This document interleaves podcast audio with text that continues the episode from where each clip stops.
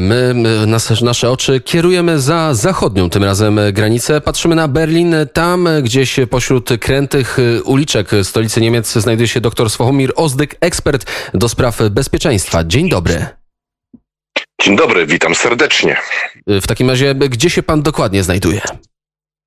No jestem w Berlinie w tej chwili, praktycznie można powiedzieć centrum Berlina. E, robię ostatnie, ostatnie przedsylwestrowe zakupy, także wpisuję się, wpisuję się w to, co widzę w sklepach, w sklepach e, berlińskich, czyli wszyscy do sklepów. U nas sklepy będą chyba już o czwartej, praktycznie wszędzie pozamykane, ostatnie o 18, więc mamy tłok. Więc mamy tłok przed kasami. Pytanie, czy Niemcy kupują dużo fajerwerków, bo wiemy, że ostatnimi czasy zdarza się, że nawet używają ich do strzelania w policję. Oczywiście, że kupują dużo fajerwerków, ale po polskiej stronie granicy, czyli na przykład w Słubicach, jest to live motyw, motyw wszystkich zakupów. Co prawda e, e, Bundespolizei, czyli ta policja, która jest odpowiedzialna za ochronę granic, stoi na moście w Słubicach, wyłapuje na przykład samochody na berlińskich tablicach, trzepie bagażniki i, i zabiera, e, zabiera te fajerwerki, gdyż one nie mają tego certyfikatu KIF, tego niemieckiego certyfikatu bezpieczeństwa. No ale cóż, Niemcy i tak to kupują. Rozumiem, że ten certyfikat, rozumiem, że ten certyfikat sprawia, że te niemieckie są dużo droższe niż polskie. Zapewne, e, oczywiście są dużo droższe, ale w, w reklamach radiowych, które słyszymy e, w, przed, w okresie przedsylwestrowym powtarza się, iż nasze, nie mówi się e, stricte, na wprost, że to są polskie, powtarza się, że te niekupione w Niemczech są niebezpieczne, gdyż posiadają więcej ładunków wybuchowego i mogą, e, mogą nawet e, tego, który będzie je obsługiwał, e, zabić. My mamy zakaz w Berlinie używania fajerwerków. Nie wiem, jak to jest dokładnie w innych landach. W Berlinie mamy zakaz, nie możemy w ogóle w Berlinie w tym roku, zresztą rok temu było to samo, fajerwerkami strzelać. Będzie to znowu taki spokojny, smutny, szary Sylwester, ale tak, ma pan rację, fajerwerki są w ostatnim czasie również używane do um, strzelania w kierunku policji. Mamy coraz więcej demonstracji i te demonstracje i tutaj ponownie użyję tego słowa, którego chyba już u pana raz, pana redaktora raz użyłem. Te demonstracje dalej eskalują, dalej się nakręcają, stają się coraz bardziej brutalniejsze.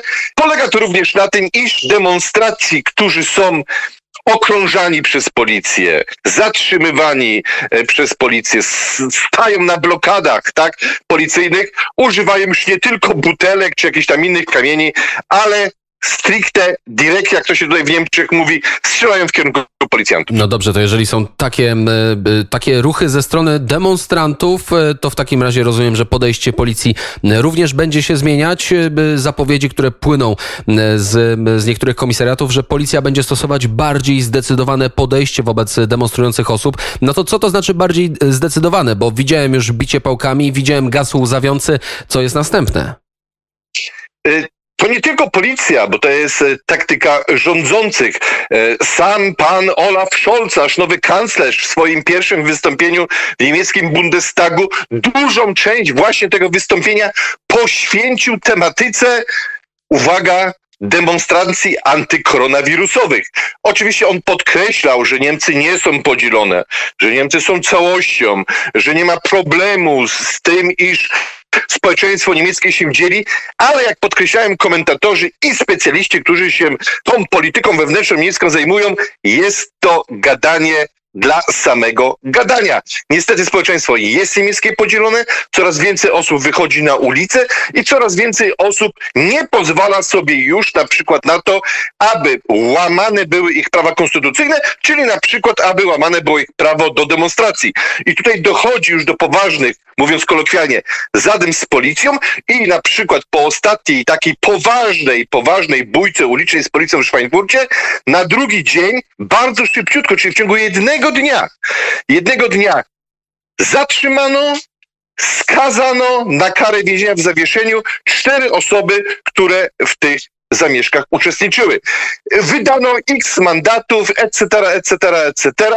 Za niemanie maski, mówiąc kolokwialnie, dostaje się na przykład 500 euro mandatu.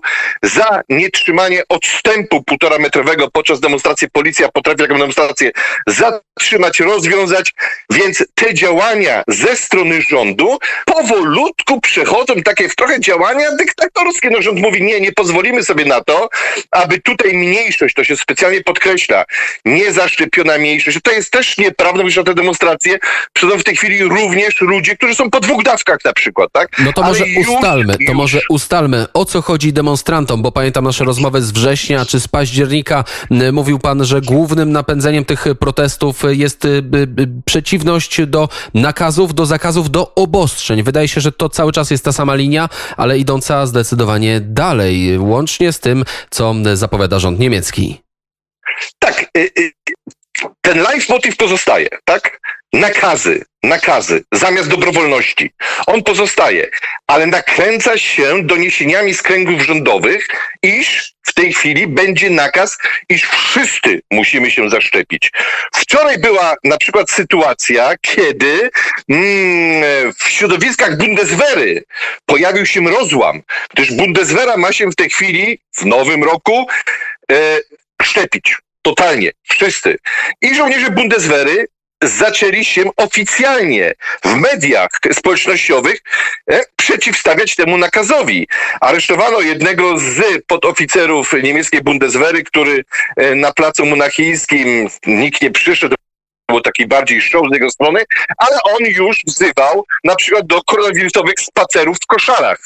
My oprócz demonstracji wieców mamy w tej chwili koronawirusowe spacery, e, które polegają na tym, iż uczestnicy spacerów nie meldują o demonstracji, nie zgłaszają demonstracji, nie ma organizatora demonstracji, policja nie wie, do kogo ma się zwrócić i ci ludzie z świeczkami, z lampkami maszerują chodnikami miast i wówczas mamy, że tak powiem, e, demonstrację, która nie jest demonstracją.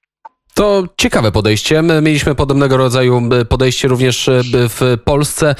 Cóż, a w takim razie może nieco o polityce. Jak wyglądają nowe relacje polsko-niemieckie?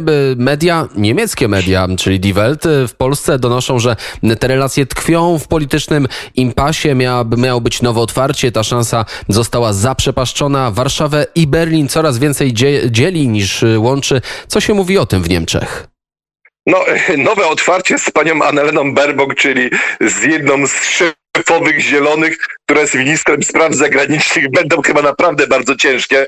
To już tylko chyba naiwni mogli wierzyć w to, iż zieloni, e, e, czy też minister spraw zagranicznych z ramienia zielonych e, pozwoli sobie na jakieś nowe otwarcie, jeżeli chodzi o Polskę. Po pierwsze, kwestia migracji nas bardzo mocno dzieli. Kwestie energetyczne. Niemcy zamykają w tej chwili dwa następne, dwa następne bloki w elektrowniach atomowych będą zwiększały, zwiększały e, e, znaczy produktu, produkowanie energii elektrycznej z e, e, produktów kopalnych, tak, e, no to to się już też zielonym nie podoba.